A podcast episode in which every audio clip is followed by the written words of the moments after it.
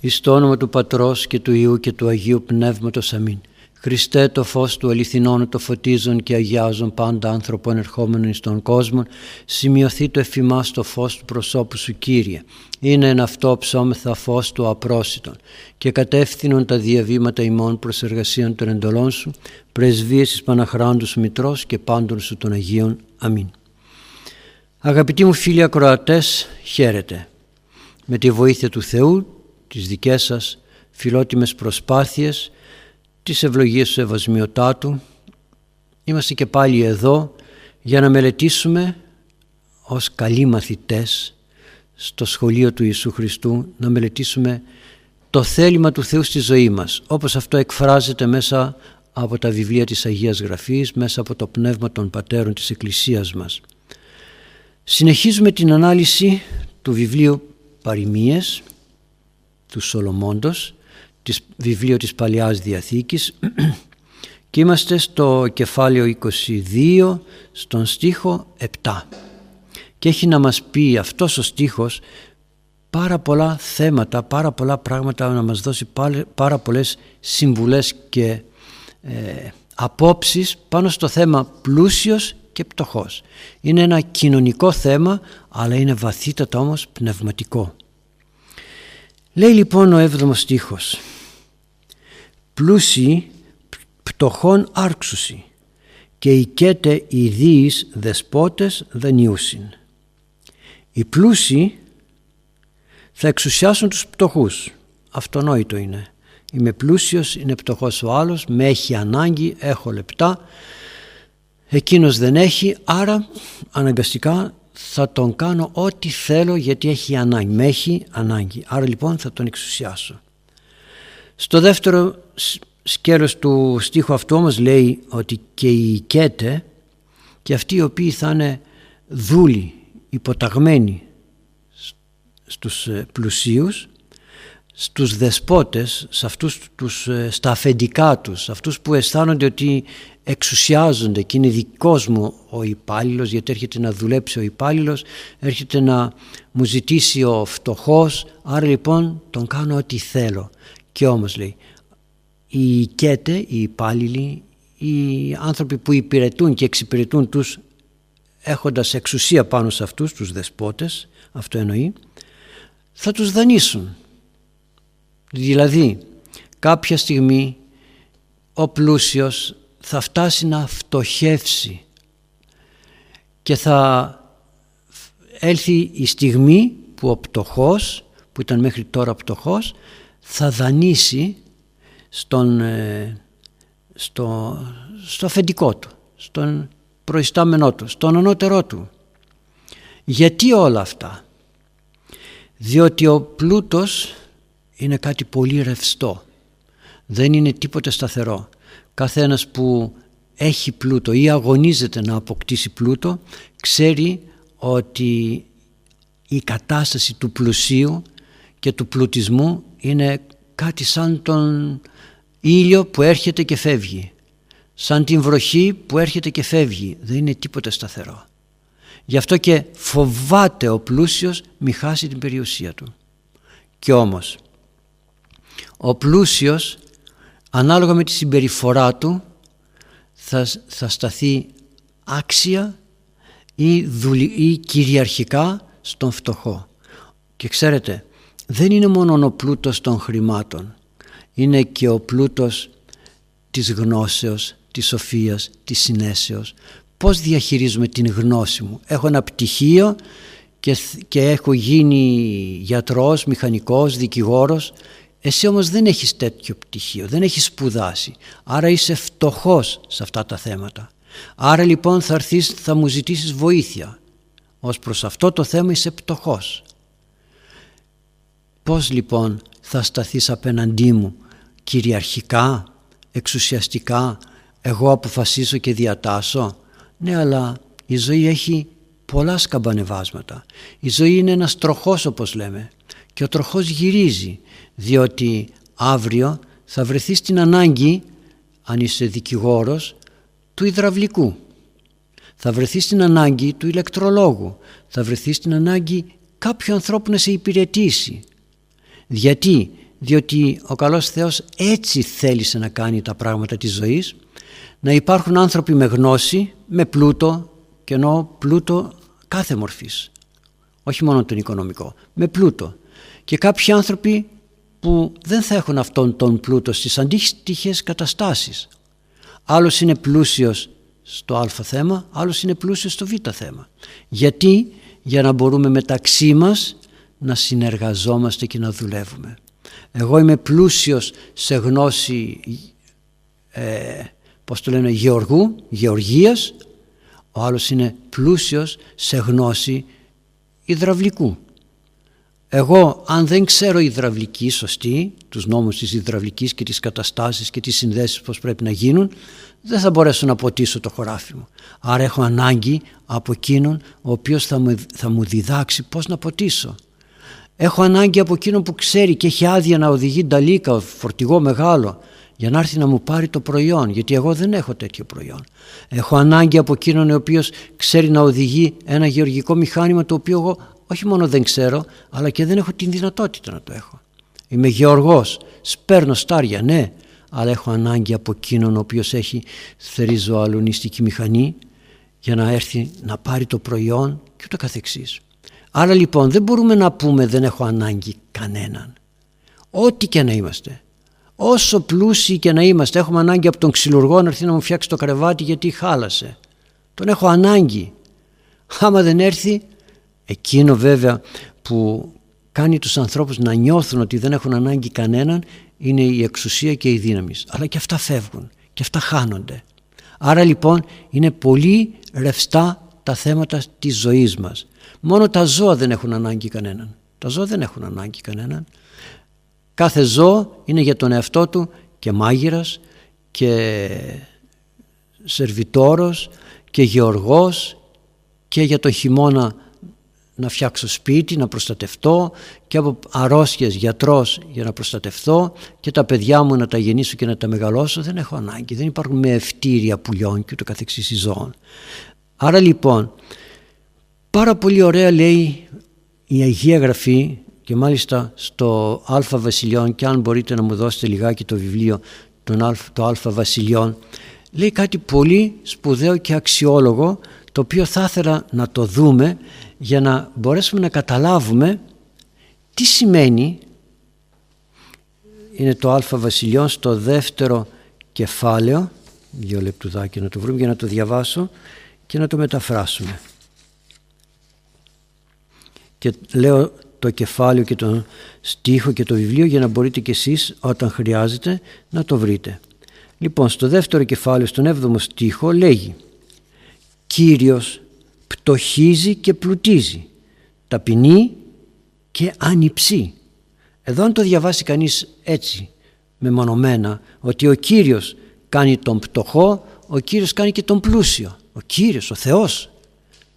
Μην καυχιέσαι λοιπόν για τον πλούτο σου, θα έλεγα, μα εγώ δουλεύω.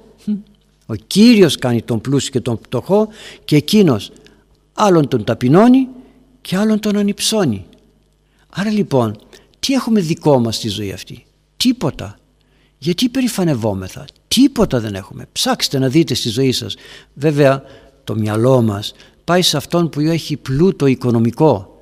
Γιατί εγώ να είμαι πτωχός, γιατί εγώ να έχω καλύβα και ο άλλος να έχει βίλα γιατί εγώ να μην έχω πολυτελή, πολυτελές αυτοκίνητο, γιατί να μην έχω πολυτελή ρούχα, γιατί να μην έχω ανέσει στη ζωή μου να έχω και εγώ λεφτά να ξοδέψω να, να, να, να χιλιαδιό.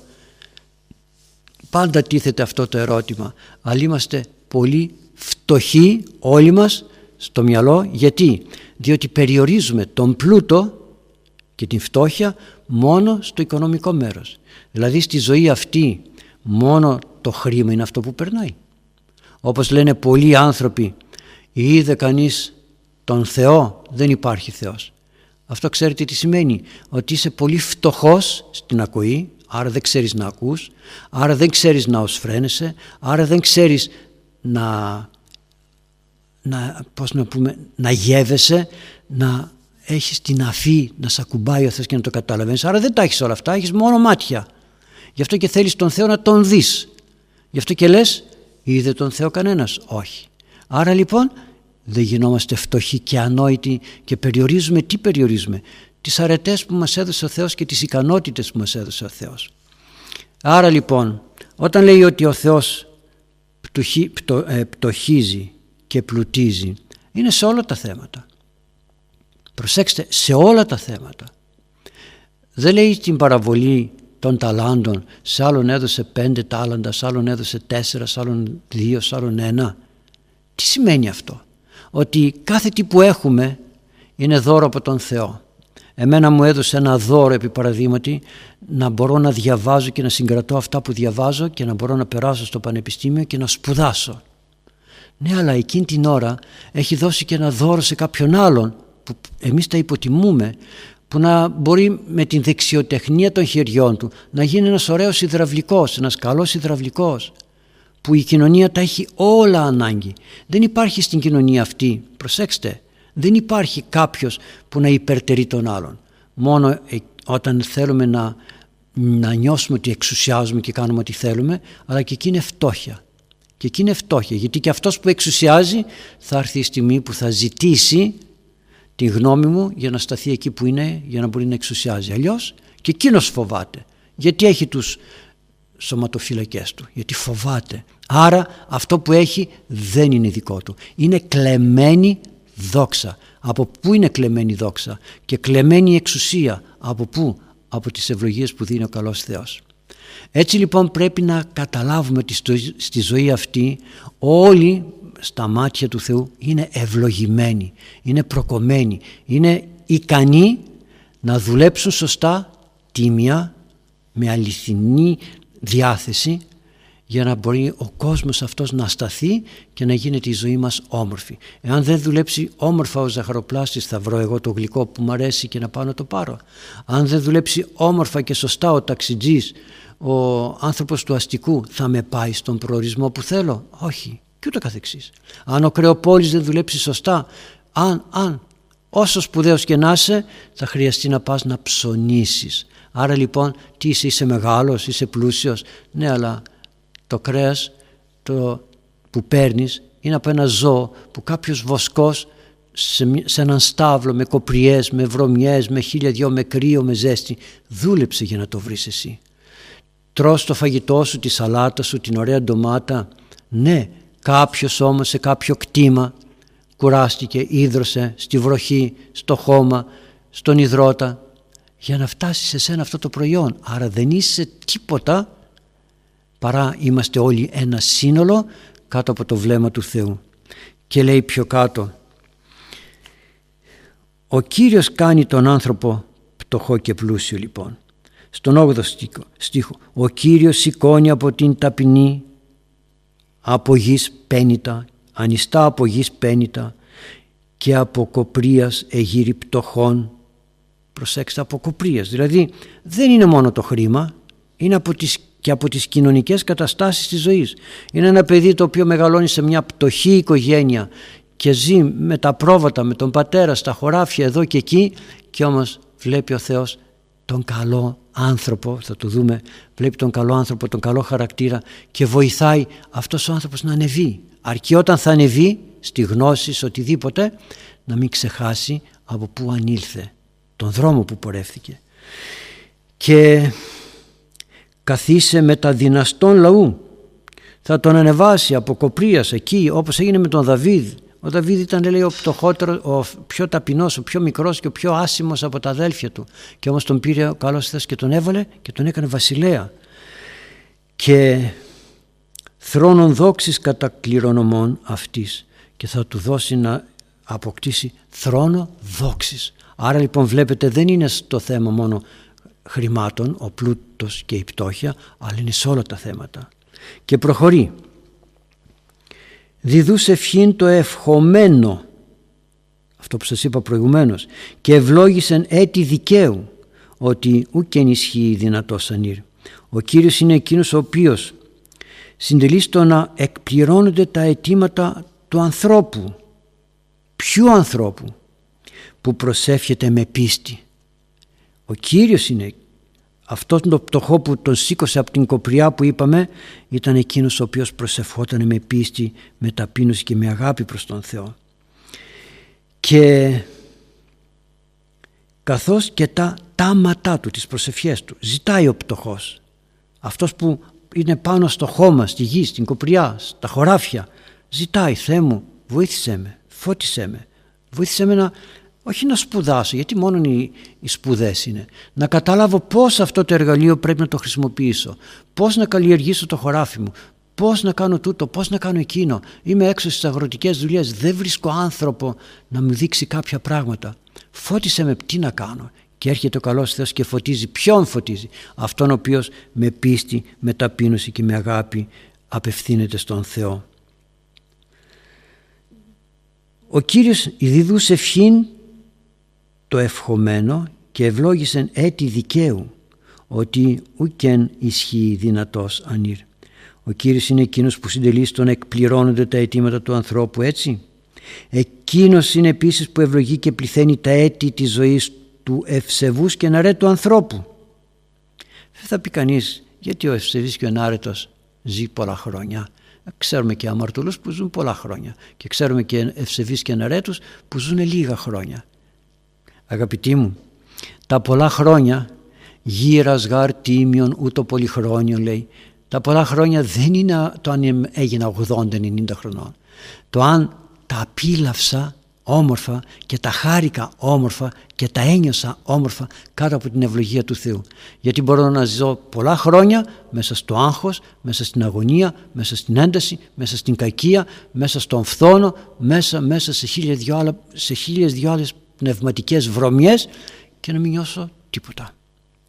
Άρα λοιπόν ο Κύριος είναι εκείνος ο οποίος κάνει να νιώθουμε την ζωή μας μεγάλη, μακροχρόνια.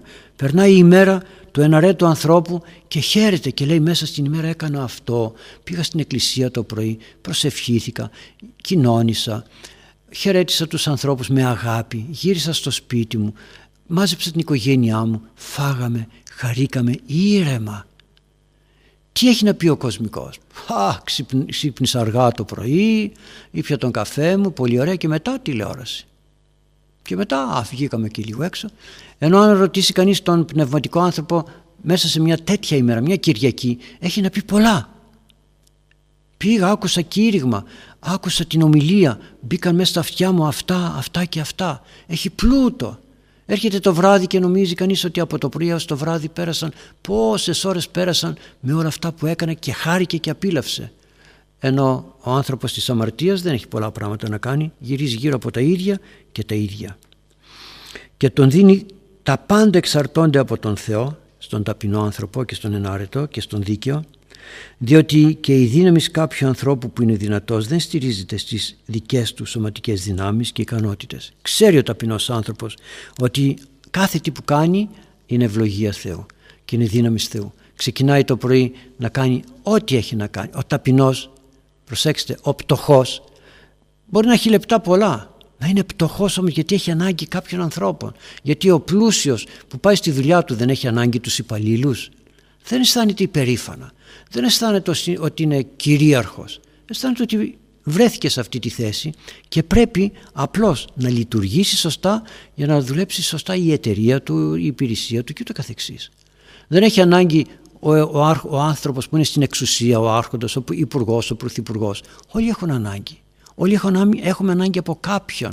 Αν ο Ιησούς Χριστός είχε έναν Κυριναίο, γιατί τον είχε; Και τον προσέλαβε, δεν μπορούσε ο Χριστός να σηκώσει το σταυρό. Θεός ήτανε. Άφησε την ανθρώπινη φύση μόνη της για να δείξει ότι δεν είμαστε μόνοι σε αυτόν τον κόσμο. Μην νιώθουμε μόνοι, εγώ και κανένας άλλος και περιφρονούμε όλους τους υπολείπους. Γιατί, γιατί είπε ο Κύριος ότι εκείνος ε, οδηγεί στον θάνατο, θανατεί και εκείνος ζωογονεί. Εκείνος υψώνει και εκείνος ταπεινώνει.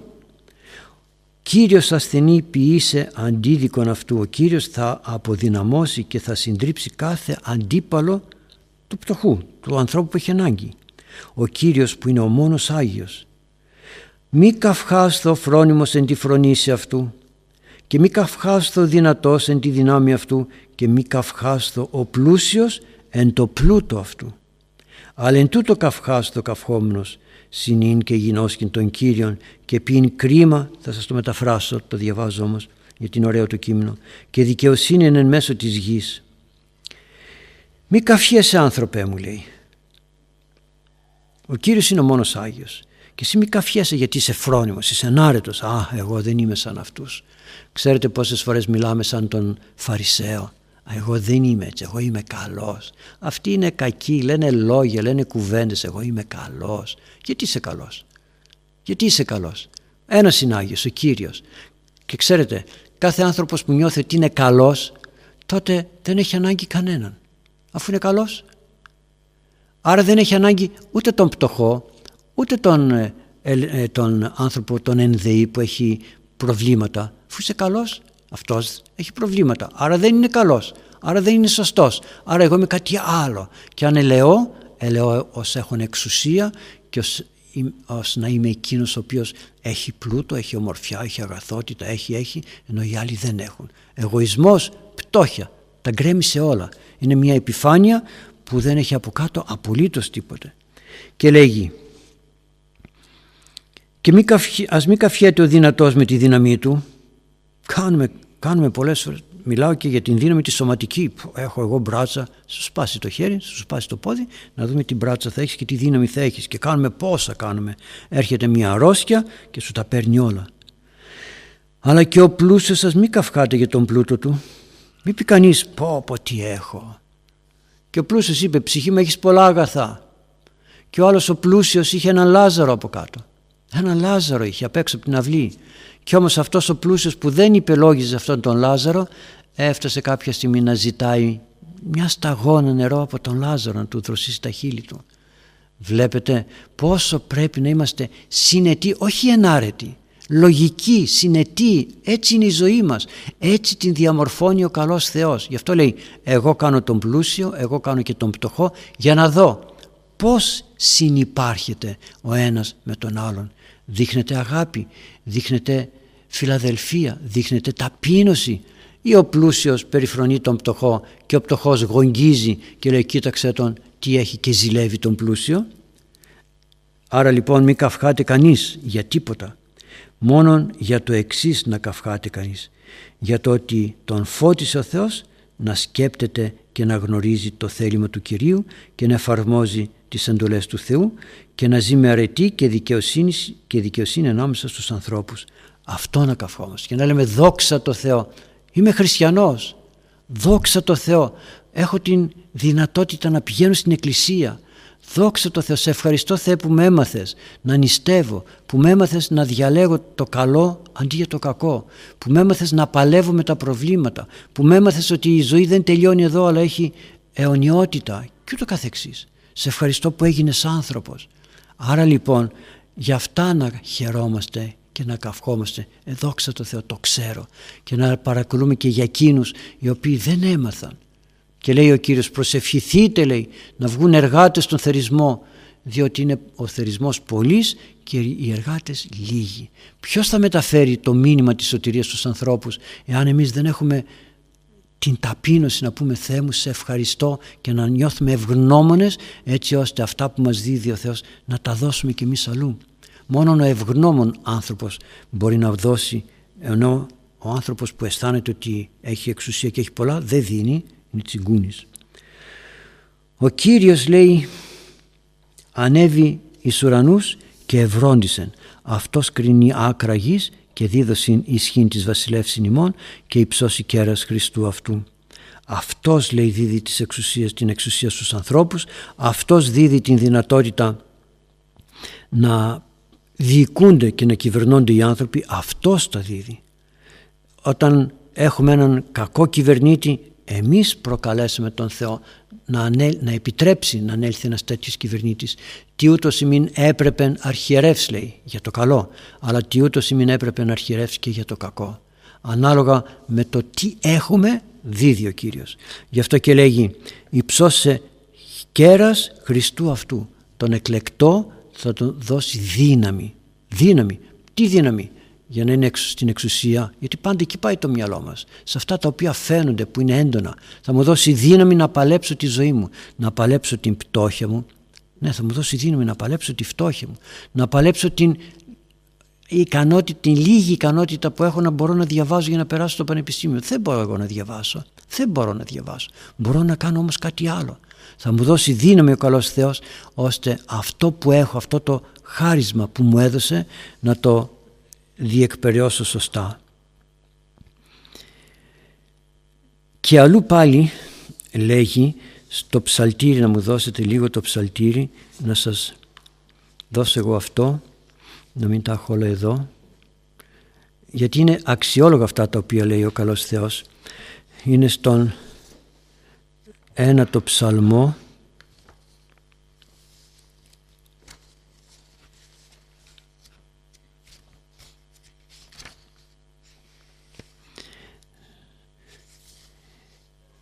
στον 22 στίχο. Γιατί ξέρετε λέμε ο πτωχός δεν μπορεί να, να παλέψει τη ζωή του. Νιώθει λιγάκι άβολα, δύσκολα. Γιατί, γιατί πονάει, κοπιάζει. Ο πλούσιος νιώθει ναι ότι έχει πλούτο αλλά έχει τον φόβο μη χάσει αυτά τα οποία έχει και αναγκάζεται να βάζει φύλακες, να βάζει κάμερες, να βάζει χίλια δυο άλλα πράγματα για να ασφαλίσει αυτά που έχει. Εάν είναι ευλογημένος άνθρωπος, είναι ταπεινός άνθρωπος και έχει ελπίδα στον Θεό θα πει «Είναι τι Κύριε αφέστηκες μακρόθεν, μακρόθεν υπεροράσεν ευκαιρίες ενθλίψεις γιατί Κύριε έχεις σταθεί από μακριά; Γιατί σηκώνεις τα μάτια σου αλλού και φαίνεσαι σαν να μην βλέπεις και να μην προσέχεις ανάμεσα ε, από τις, μέσα στις θλίψεις της ζωής μου από τις οποίες είμαι κυκλωμένος. Ο φτωχός πονάει γιατί είναι φτωχός και ο πλούσιος φοβάται μη χάσει τον πλούτο του. Αν όμως σηκώσει τα μάτια του στον Θεό και πει Κύριε πού είσαι έλα κοντά δώσ' μου, δώσ μου την δύναμη να ασφαλίσω αυτά που έχω κάτω από τη σκέπη σου και ο πτωχός να πει να μπορέσω να αξιοποιήσω αυτά τα λίγα που έχω πάλι κάτω από τη σκέπη σου. Ο καλός Θεός θα είναι εκείνος ο οποίος θα έρθει και στον έναν και στον άλλον αλλά με στόχο να εργαστούμε τις, ε, τα χαρίσματα που μας έδωσε για να φτάσουμε στη σωτηρία μας. Και συνεχίζει «Εν το υπερηφανεύεστε τον ασεβή εμπειρίζεται ο πτωχός. Συλλαμβάνονται εν διαβουλείς εις διαλογίζονται. Όταν υπερηφανεύεται ο ασεβής «Α, εγώ ξέρεις τι έχω, εγώ έχω πλούτο, έχω δόξα, να σας πω κάτι και δεν είναι μόνο στο θέμα του πλούτου, το έχω πει πολλές φορές. Δεν είναι μόνο στο θέμα του πλούτου. Ξέρεις, εγώ φέτος πήγα διακοπές, πήγα εκεί, πήγα εκεί, πήγα εκεί. Εγώ ξέρεις, έχω τη δυνατότητα με αυτόν τον τρόπο που ζω να παίρνω άδειες, γονικές και, και χίλια δυο. Ξέρεις, εγώ κάνω έτσι, κάνω αλλιώς. Εκείνος όμως ο οποίος δεν έχει χρήματα να περάσει τις διακοπές του όπως τις πέρασες εσύ, δεν θα στεναχωρηθεί δεν θα πικραθεί. Εκείνο ο οποίος δεν έχει την δυνατότητα να έχει πολλά παιδιά για να μπορεί να παίρνει αυτές τις άδειες που εσύ παίρνεις δεν θα στεναχωρηθεί, δεν θα πει Κύριε εγώ δεν θα μπορέσω να γαλινέψω, να ξεκουραστώ, να ηρεμήσω και εσύ το λες και καφιέσαι. Αυτό λέγει εν το υπερηφανεύεστε τον ασεβή. Μπορεί να είμαι άνθρωπος της εκκλησίας, να πηγαίνω στην εκκλησία. Ασεβής είμαι γιατί; Δεν έχω σεβασμό, δεν σέβομαι, όχι τον Θεό μόνο. Δεν σέβομαι τον άνθρωπο που έχω δίπλα μου. Εάν δεν σέβομαι τον άνθρωπο που έχω δίπλα μου, πώς μπορώ να πω ότι σέβομαι τον Θεό; Και υπάρχει και κάτι και κάποιος άλλος, δεν θέλω να τα αναλύσω ολόκληρα, και ένας άλλος ψαλμός, ο τεσσαρακοστός ψαλμός που λέγει «Μακάριος μισό λεπτό, ο συνιών επιπτωχών και πένιτα και τα λοιπά. Γιατί;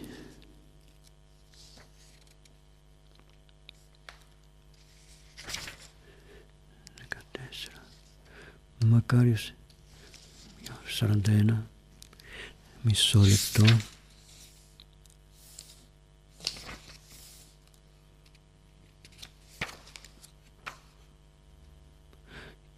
Τέλος πάντων, μακάριος ο συνιών επιπτωχών και πένιτα. Εν ημέρα θλίψεως ρίσεται αυτόν ο Κύριος. Μακάριος εκείνος ο οποίος ε, στηρίζει και βοηθάει τον φτωχό άνθρωπο. Γιατί, διότι ο Κύριος λέει θα τον βοηθήσει και θα μακάριος συνειών επιπτωχών και πένει την ημέρα που πονηρά ρίσεται αυτόν ο Κύριος. Σε δύσκολη στιγμή ο καλός Θεός θα τον βοηθήσει. Βοηθάει ο πτωχός, βοηθάει και ο πλούσιος. Αλλά κάποια στιγμή όταν βρεθούμε αντιμέτωποι με κάποιον άνθρωπο που έχει ανάγκη θα μπορέσουμε να σταθούμε σωστά απέναντί του και απέναντι σε έναν πειρασμό που θα μας έρθει, σε μια δυσκολία που θα μας έρθει. Άρα λοιπόν είναι μεγάλο το κέρδος να νιώθουμε όλοι μας ούτε πτωχοί ούτε πλούσιοι. Να νιώθουμε όλοι μας ότι είμαστε ο εαυτός μας όπως μας οδηγεί και μας εμπνέει και μας δίδει και μας προσφέρει ο καλός Θεός. Αυτό είμαι. Ο άλλος είναι κάτι άλλο και εκείνος εκ Θεού είναι φτιαγμένος έτσι. Και ο άλλος και ο άλλος και ο άλλος. Όλοι, προσέξτε, όλοι είναι του Θεού, να το πω έτσι, έργα. Έργα τέχνης να το πω. Τα οποία εμείς πρέπει να τα δουλέψουμε όπως είμαστε και να μην νιώθουμε ότι «Α, γιατί είμαι πτωχός» και να βλέπω τον πλούσιο και να ζηλεύω να πω «Εγώ εδώ είμαι βαλμένος, εδώ, σε αυτή την καλύβα». Ο άλλος είναι εκεί, σε εκείνο το σπίτι, το παλάτι, το, το, το εξοχικό, το οτιδήποτε. Εγώ είμαι εδώ, αυτός είναι εκεί. Εγώ θα δουλέψω εδώ γιατί και εμένα ο καλός Θεός με βλέπει και εμένα μου δίδει αυτά που μου δίδει για να παλέψω και στον άλλον δίδει αυτά που δίδει για να παλέψει και εκείνος. Και αυτό που θα ζητήσει ο Κύριος από μας δεν είναι το πόσα είχαμε, αλλά πώς τα διαχειριστήκαμε. Επειδή όμως έχει συμπληρωθεί το ημίωρο για να δούμε λιγάκι και το ανάγνωσμα, να δούμε και τα υπόλοιπα τις ερωτήσεις που είναι τόσο ωραίες, ας σταματήσουμε τώρα εδώ και ας δούμε λιγάκι το, το θέμα που σας είχα δώσει να μελετήσετε και να, ε, να το κατανοήσετε γιατί χρειάζεται και κατανόηση από την Αγία Γραφή. Το ερώτημα ήταν ποιος είδε πρώτος τον Αναστάντα Κύριο από το κατά Ιωάννη Ευαγγέλιο 20 κεφάλαιο. Ποιος είδε πρώτος τον Αναστάντα Κύριο;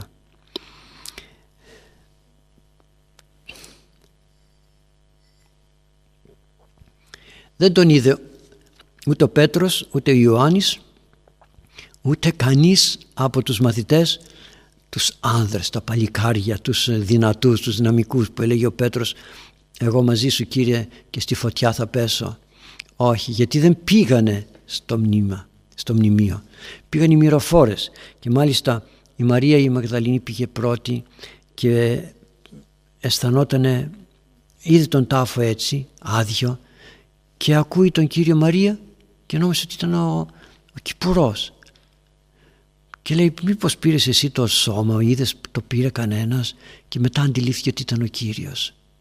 Πρώτη λοιπόν το είδε γυναίκα. Σας κάνει εντύπωση. Το είδε γυναίκα όχι άντρας. Γιατί αυτό το ξέρει ο καλός Θεός.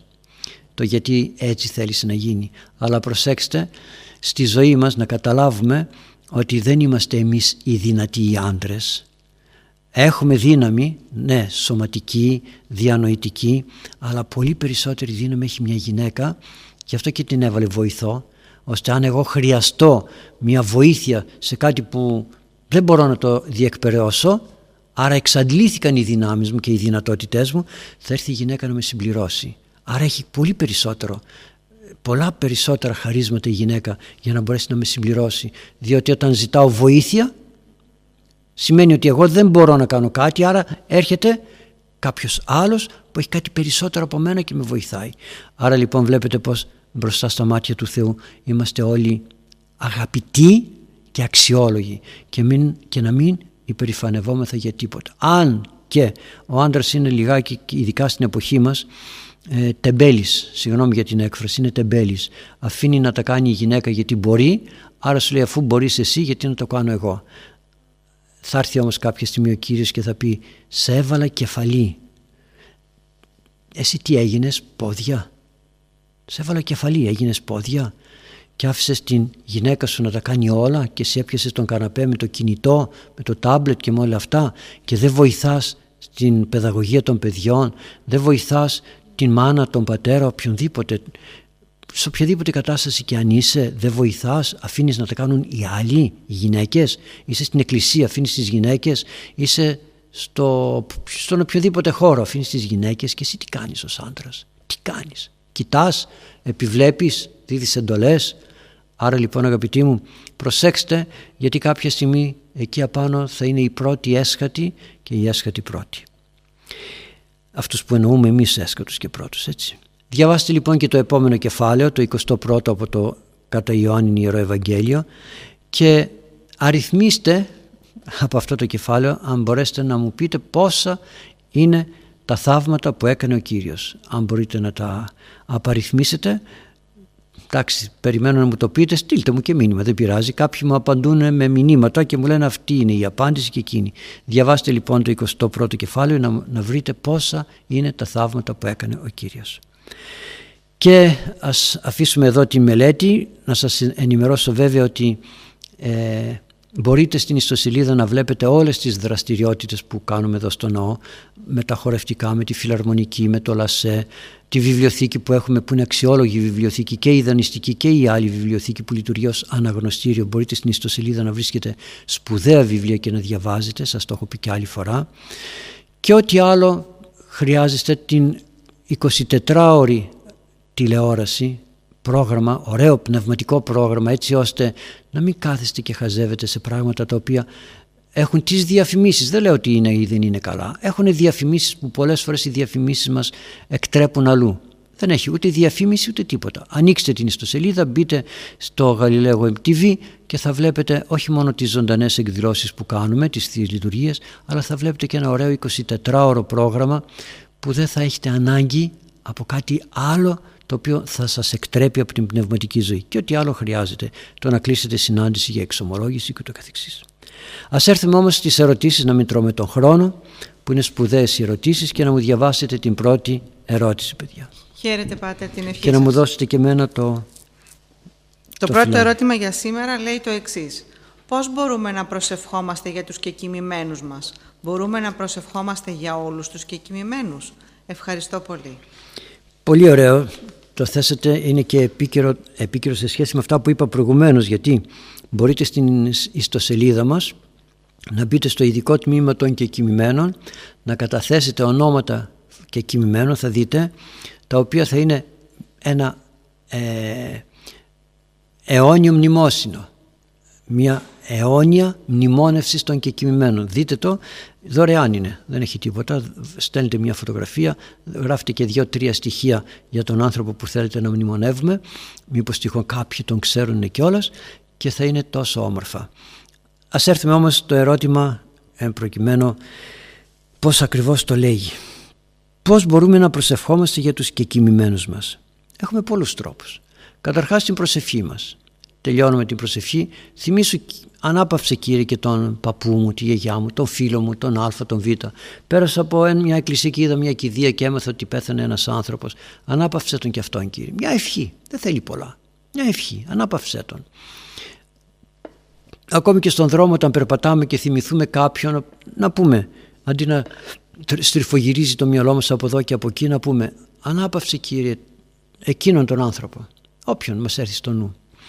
Ένας τρόπος είναι αυτός μια διαρκής δυνατότητα μνημόνευσης ονομάτων και ζώντων και κεκτημένων. Ακούει ο Θεός, νομίζετε ακούει ο Θεός. Μετά είναι η Θεία Λειτουργία. Εκείνη η καλύτερη μνημόνευση. Να πάω το πρόσφορό μου και μάλιστα με τη βοήθεια του Θεού όπως θα αναλύουμε την Θεία Λειτουργία θα τα αναφέρουμε και αυτά, κάθε πέμπτη είναι αυτή η συνάντηση με τα εσπερινά κηρύγματα. Αναρτούνται όλες οι ομιλίες στην ιστοσελίδα, μπορείτε να τις βρίσκετε. Θα μιλήσουμε για το τι σημαίνει πάω το πρόσφορο στην εκκλησία και ότι πρέπει να έχουμε ονόματα. Δεν εννοώ να έχουμε χρήματα, να έχουμε ονόματα για να τα μνημονεύσει ο ιερεύς γιατί το πρόσφορο είναι το ψωμί μας, η ζωή μας. Και εκεί θα γράφω, όχι ένα κατάλογο ολόκληρο. Πολλοί γράφουν ένα ολόκληρο κατεβατό με ονόματα. Δεν προλαβαίνει ο ιερεύς να τα διαβάσει γιατί δεν έχει πολύ χρόνο στη Θεία Λειτουργία για να καθίσει να διαβάσει και να ευχηθεί. Γράψτε αυτή τη φορά τρία ονόματα και κειμένων. Να σας πω και κάτι. Γράφουμε ονόματα των ξάδελφών μας, των αδελφών μας, των, των... Γιατί ο αδελφός μας, αδελφός μας δεν πάει η εκκλησία. Δεν γράφει τα ονόματα της οικογένειάς του. Γιατί να τα γράψω κι εγώ; Δεν πάει ο ξαδελφός με εκκλησία. Άμα δεν πάει, το να τον μνημονεύσω εγώ είναι σαν να κάνουμε μνημόσυνο με ξένα κόλληβα. Δηλαδή εκείνος δεν ενδιαφέρεται, εγώ ενδιαφέρομαι. Ναι, ακούει ο Θεός, αλλά γυρίζει κάποιες φορές και το πρόσωπο του αλλού.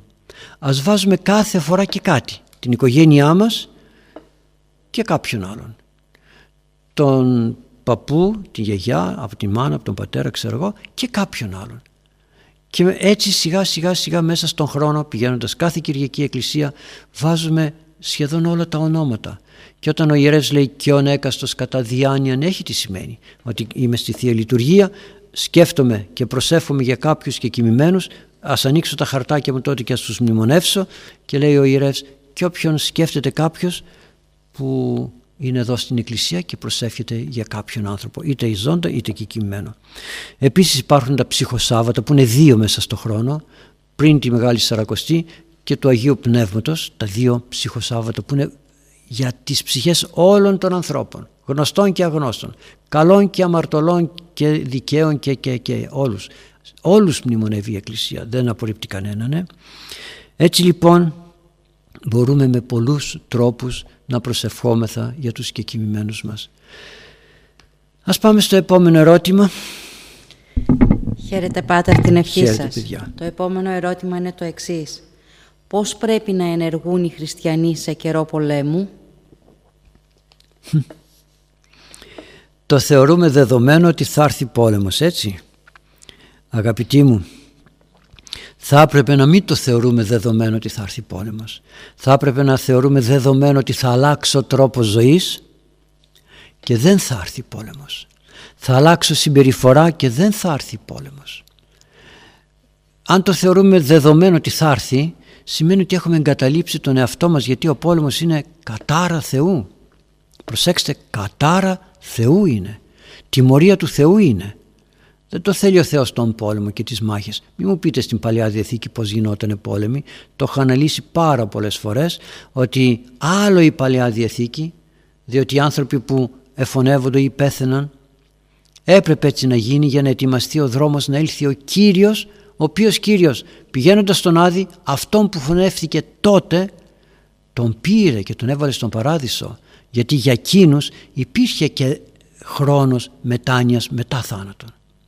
Σε εμάς όμως δεν υπάρχει χρόνος μετάνοιας μετά θάνατον. Γιατί; Γιατί σε εκείνους δεν υπήρχε το Πνεύμα το Άγιο που θα τους φώτιζε και θα τους έδωνε δύναμη για να πορευθούν όπως θέλει ο Θεός στη ζωή τους. Δεν είχε δώσει εντολή ακόμη ο Κύριος πορευθέντες μαθητεύσετε πάντα τα έθνη. Άρα έχουν το δικαιολογητικό. Γι' αυτό και για αυτούς η ζωή δεν τερματίστηκε με τον θάνατο.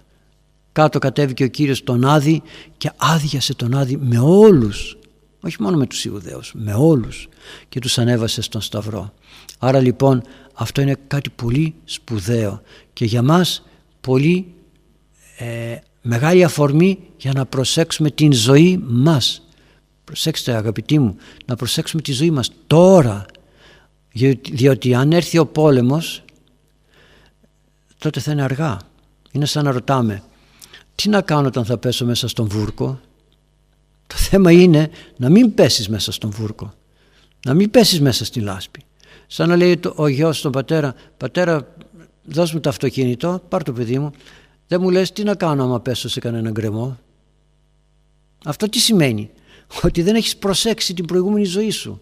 Δεν έχεις προσέξει πώς οδηγείς. Γι' αυτό και βρέθηκες εκεί. Άρα είναι ένα κατάντημα. Και ρωτάς για το κατάντημα δείχνει πολύ μεγάλη, ε, πώς να το πω, μεγάλο ξεπεσμό της κοινωνίας και της ανθρωπότητας. Θα πει κανείς εγώ θα, θα, θα αλλάξω τον κόσμο αγαπητοί μου για τον Θεό ο κάθε άνθρωπος είναι ένας κόσμος ολόκληρος. Για τον κάθε άνθρωπο ο καλός Θεός σταυρώθηκε ξεχωριστά για τον κάθε άνθρωπο. Άρα λοιπόν και σε αυτές τις καταστάσεις και τις περιπτώσεις που όλος ο κόσμος έχει εκτραπεί στην αμαρτία εγώ θα κάθομαι και θα παλεύω για να μπορέσω να γλιτώσω από, την, από τον παρασυρμό και την καταστροφή του διαβόλου. Σας θυμίζω τον Άγιο, αν θυμάμαι καλά, Ιωάννη των Αποστρατιωτών, αν θυμάμαι το όνομά του, είναι κάπου τον Γενάρη που γιορτάζει, ο οποίος τότε στη Βυζαντινή εποχή μαζί με πολλούς στρατιώτες έφτασαν κάπου σε μια περιοχή για να παλέψουν, για να πολεμήσουν με τα αντίπαλα στρατόπεδα. Το βράδυ διανυκτέρευσαν σε ένα πανδοχείο. Όλοι οι νέοι στρατιώτες έπεσαν στην πορνεία με τις γυναίκες του πανδοχείου. Όλοι. Αυτός όμως όχι. Λέει αύριο έχουμε πόλεμο, έχουμε μάχη. Πήγε στο δωμάτιό του. Τον φώναζαν οι γυναίκες να τον προκαλέσουν. Όχι λέει, όχι. Έπεσε για ύπνο και βλέπει έναν κάμπο γεμάτο με μνήματα, με τάφους. Βλέπει και ένα μέρος που δεν έχει τάφο. Και κάποια φωνή του λέει Δημήτριος ήταν ή Ιωάννης, δεν θυμάμαι το όνομα. Ε, τι βλέπεις; Βλέπω λέει έναν κάμπο που είναι γεμάτος με μνήματα. Τι άλλο βλέπεις; Βλέπω και ένα μέρος που έχει έναν τάφο, ένα χώρο που δεν έχει τάφο. Τι σημαίνουν όλα αυτά καταλαβαίνεις; Όχι λέει. Λοιπόν, όλο, όλη αυτή η τάφη είναι από τους στρατιώτες που σήμερα το βράδυ πόρνευσαν και αύριο όλοι θα φωνευτούν. Και αυτό το μέρος που δεν έχει τάφο είναι μέρος δικό σου που δεν έπεσε στην πορνεία και εσύ μόνο θα γλιτώσεις. Αγαπητοί μου, αυτό είναι γεγονός αφού το αναφέρει η Εκκλησία μας και είναι Άγιος που εορτάζεται. Αυτό συμβαίνει και σε όλη μας τη ζωή. Είδες άνθρωπο να προκόβει, για δες του τι έκανε το Σαββατοκύριακο, τι έκανε το Σάββατο το βράδυ, βγήκε έξω και εγκλεντούσε και διασκέδαζε; Ή ήταν προσεκτικός. Είδες άνθρωπο ενάρετο, για κάτσε και σκέψου τι έκανε ότι του ερχόταν οι λογισμοί, οι πειρασμοί, οι σαρκικοί, οτιδήποτε πειρασμοί; Τι έκανε, πώς πάλευε; Είδες άνθρωπο που έχει την δύναμη να νηστεύει, για μάθε να δεις πόσες άλλες φορές Τετάρτη και Παρασκευή αυτός ο άνθρωπος είδε το καλό φαγητό, είδε το καλό γλυκό και είπε όχι και έγινε δυνατός στη ζωή του και ούτω καθεξής. Του ήρθε ο πειρασμός να θυμώσει, να φωνάξει, να ξεμιαλιστεί με άλλες παρέες. Ξέρει ο καλός Θεός και βλέπει εκείνον ο οποίος έχει διάθεση να παλέψει και να αγωνιστεί και τον βοηθάει. Άρα λοιπόν ας προσέξουμε πριν, από τώρα, δεν χρειάζεται να πέσουμε στον πόνο και στεναχώρια και να κάνουμε τι τότε. Να κάνουμε τι. Πώς να ενεργούν οι χριστιανοί σε καιρό πολέμου, πώς να ενεργούν. Ο Άγιος Παΐσιος όταν πήγε στρατιώτης προσευχήθηκε και είπε «Θεέ μου, δώσ' μου μια ειδικότητα ώστε να μην αναγκαστώ να φωνεύσω άνθρωπο». Και δεν ξέρει κανείς, ασυρματιστής ήτανε, δεν ξέρει κανείς αν θα έπρεπε να βρεθεί σε μια τέτοια θέση που από τον φόβο να γλιτώσει να μη σκότωνε άνθρωπο. Όταν μου διηγεί το πατέρας μου ιστορίες από τον πόλεμο του 40, του λέω: Δεν μου λες πατέρα, πόσο σκότωσες εσύ, κανέναν μου λέει. Δεν ήθελα να σκοτώσω κανέναν. Μα αν σε σκότωναν, έκανα προσευχή μου λέει και έλεγα Θεέ μου, μην επιτρέψεις ούτε να σκοτώσω, ούτε να δω κάποιον να έρχεται να με σκοτώσει. Γιατί, Γιατί και εκείνος που θα έρθει να με σκοτώσει και εκείνος είναι άνθρωπος. Άνθρωπος του Θεού είναι. Και εκείνος όση κακία και να έχει, όση κακία και να έχει, κάποια στιγμή θα, μέσα του θα βασανιστεί για αυτό που έκανε. Θα βασανιστεί. Ήταν ένας άνθρωπος ηλικιωμένος που περπατούσε στη ζωή του, περπατούσε όταν έγινε γέρος, έτσι περπατούσε και με ένα χέρι έκανε πάντα έτσι, έτσι έκανε. Γιατί, γιατί είχε στον πόλεμο σφάξει έναν άνθρωπο και πέρασε στην ψυχολογία του τέτοιο τρακ τέτοιο, ε, τέτοια ζημιά έπαθε που όταν μεγάλωσε τιμωρήθηκε από τον Θεό το έκανε για να, το, το επέτρεψε ο Θεός για να δουν οι άνθρωποι δεν ξέρω, δεν το ξέρω. Πάντως έλεγε στη ζωή του εγώ σκότωσα ανθρώπους και τώρα ο καλός Θεός με παιδαγωγή για να μετανοήσω άρα λοιπόν μη φτάσουμε σε τέτοιες καταστάσεις. Αυτές είναι ό,τι χειρότερο για τη ζωή μας θέλουμε να γλιτώσουμε. Τι να γλιτώσουμε; Αφού φτάσαμε τον διάβολο να τον αφήνουμε να έρχεται να σκοτώνει τις ζωές μας. Μας, μας σκοτώνει. Μπορεί να μην έχει ο διάβολος πολυβόλα και τέτοια πράγματα αλλά μας στέλνει συνέχεια. Πού μας στέλνει; Στην τιμωρία της αιώνιας κολάσεως. Πού μας στέλνει; Γιατί, γιατί καθόμαστε και ακούμε τι λέει και τι κάνει ο διάβολος. Αγαπητοί μου, εκείνη την ώρα ανάλογα με το τι έχει ζήσει ο καθένας στη ζωή του θα πράξει. Δεν μπορείς στην ώρα του πολέμου λέει ο Άγιος Παΐσιος να μαθαίνεις να προσεύχεσαι. Δεν μπορείς την ώρα του πολέμου να μάθεις να κάνεις ελεημοσύνη. Δεν μπορείς την ώρα του πολέμου να δείξεις αγάπη. Εάν πριν, εάν πριν τον καιρό της ειρήνης δεν κατάφερες τίποτε από αυτά να αξιοποιήσεις τη ζωή σου. Γι' αυτό αγαπητοί μου, ό,τι θα πράξουμε την ώρα της έντασης, του φόβου και της αγωνίας θα είναι αποτέλεσμα του τι κάναμε τώρα. Όπως ο καπετάνιος δεν μαθαίνει μέσα στη φουρτούνα πώς να κυβερνάει το πλοίο. Έχει μάθει ήδη εκ των προτέρων. Ούτε ο στρατιώτης μαθαίνει πώς να πολεμάει την ώρα του πολέμου. Ούτε ο αθλητής μαθαίνει, μαθαίνει την ώρα του αθλήματός του πώς να αθληθεί. Ούτε ο μαθητής δίδοντας εξετάσεις τότε μαθαίνει πώς θα δώσει εξετάσεις.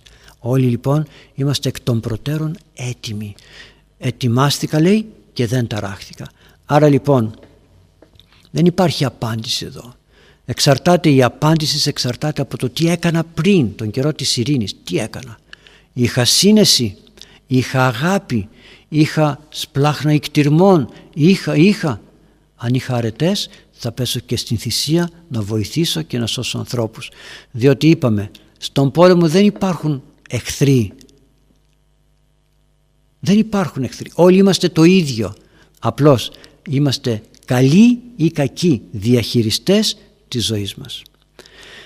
Αυτά και μην περιμένετε να πω άλλα πράγματα ότι στον περίοδο του πολέμου να φύγουμε, να κρυφτούμε, να αντισταθούμε, να πάμε να...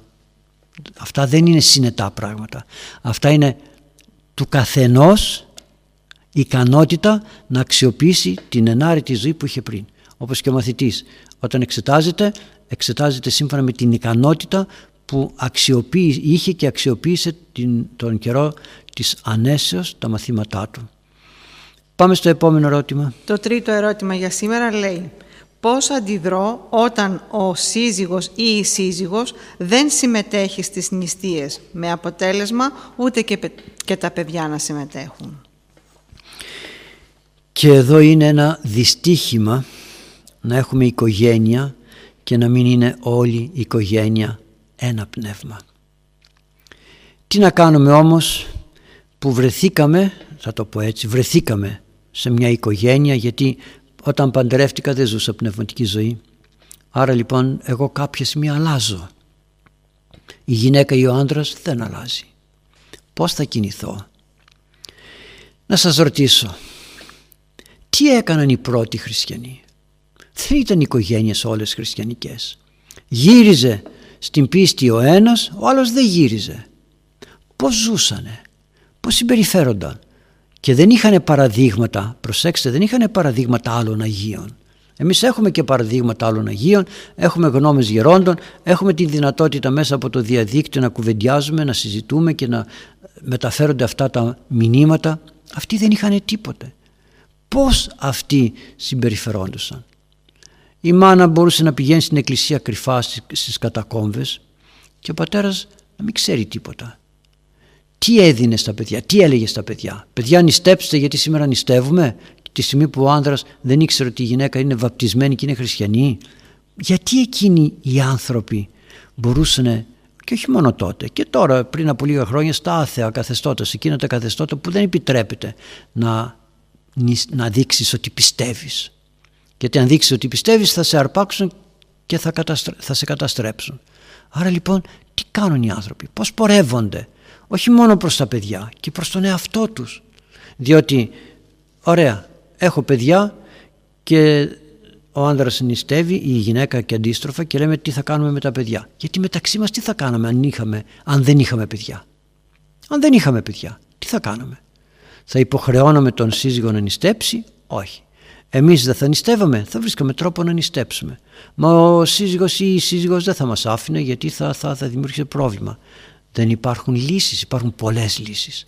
Ο στόχος δεν είναι το αν θα νηστέψω ή δεν θα νηστέψω. Ο στόχος είναι αν αγαπώ ή δεν αγαπώ τον άλλον. Εάν αγαπώ τον άλλον μπορώ να βρω χίλιους δυο τρόπους, δεν είναι σχήμα λόγου, όντως κυριολεκτό χίλιους δυο τρόπους να νηστεύω χωρίς να καταλαβαίνει ο άλλος ότι νηστεύω. Πώς γίνεται αυτό; Ε τώρα να μην πούμε τι κάνει νιάου νιάου στα κεραμίδια γιατί τότε σημαίνει ότι δεν καταλαβαίνουμε τίποτα από πνευματική ζωή σημαίνει ότι δεν αγωνιζόμαστε. Θα μου πείτε, ναι αλλά τι να τα κάνουν τα παιδιά. Αγαπητοί μου, για να μιλάμε για νηστεία σημαίνει ότι έχω την δυνατότητα στο σπίτι να απευθύνω έναν λόγο και να πω ότι σήμερα νηστεύουμε.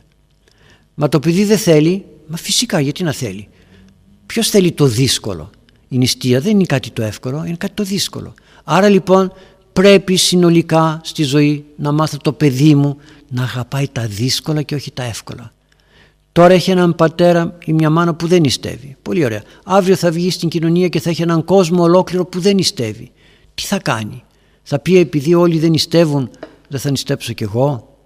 Αν όμως έχει μάθει από το σπίτι να είναι δυνατό στο θέλημα του Θεού θα το κάνει. Εάν δεν το έχει μάθει, δεν το θέλει, με το ζόρι δεν θα το κάνει. Προσέξτε με το ζόρι δεν θα το κάνει. Υπάρχουν πολλοί ωραίοι και έξυπνοι τρόποι, δεν θα καθίσω εγώ να σας πω κάνε αυτό, κάνει εκείνο να δώσω συνταγές γιατί τότε σημαίνει ότι δεν αγωνίζετε πνευματικά. Υπάρχουν πολλοί και ωραίοι έξυπνοι τρόποι, όποιοι έχουν πρόβλημα ας έρθουν να μου πούν ότι έκανα αυτό, έκανα εκείνο, τι άλλο μπορώ να κάνω. Τι άλλο μπορώ να κάνω; Καθίστε να σκεφτείτε και θα βρείτε έξυπνους τρόπους να νηστεύουν τα παιδιά σας χωρίς να το καταλαβαίνουν και στο τέλος θα μάθουν και θα πούν «Α, νηστεία ήταν αυτό, τι ωραία ήτανε, γιατί θα το, θα το φτιάξουμε ωραίο». Αλλά όχι έτσι απλά, με κόπο. Αγαπητοί μου, δεν μεγαλώνουμε στη, τα παιδιά μας αυρόχης πως έτσι άνετα. Θέλει κόπο, θέλει υδρότα, θέλει προσευχή, θέλει ταπείνωση, θέλει, θέλει, θέλει πολλά. Εμείς όμως τα έχουμε παρατήσει όλα αυτά και δεν κάνουμε τίποτε με αποτέλεσμα να προβληματιζόμαστε και να λέμε τι θα κάνω εδώ, τι θα κάνω εκεί. Όμως επειδή συμπληρώθηκε ο χρόνος ας σταματήσουμε εδώ με τις ωραίες ερωτήσεις σας και με τα ωραία θέματα που μας προσφέρει ο Λόγος του Θεού. Ας παλέψουμε όμως αυτά που ακούμε μην λέμε «Α, ναι, ωραίο είναι» ή «Α, εγώ δεν το φτάνω αυτό» ή «Αυτά που μας λέει είναι ουτοπίες, δεν γίνονται». Παλέψτε αγαπητοί μου, παρακαλέστε και το καλό Θεό και πείτε «Θεέ μου, εγώ αυτά δεν τα κατάλαβα» δεν μπορώ να τα κάνω. Φώτισέ με πώς να τα κάνω και μην τα αγνοείτε. Λόγος Θεού είναι αδύνατον να μην καρποφορήσει στις καρδιές μας όταν παρακαλούμε τον Θεό και του λέμε σήμερα Θεέ μου εγώ δεν μπορώ αυτό να το κάνω. Βοήθησέ με να το κάνω αύριο, μεθαύριο, αλλά βοήθησέ με. Μην με αφήσεις, μην με εγκαταλείψεις. Να σας ευλογεί ο καλός Θεός. Διευχών των Αγίων Πατέρων ημών Κύριε Ιησού Χριστέ ο Θεός ελέησον και σώσον ημάς. Αμήν. Να σας έχει καλά ο Θεός, καλή συνάντηση πρώτο Θεός την επόμενη φορά. Χαίρετε.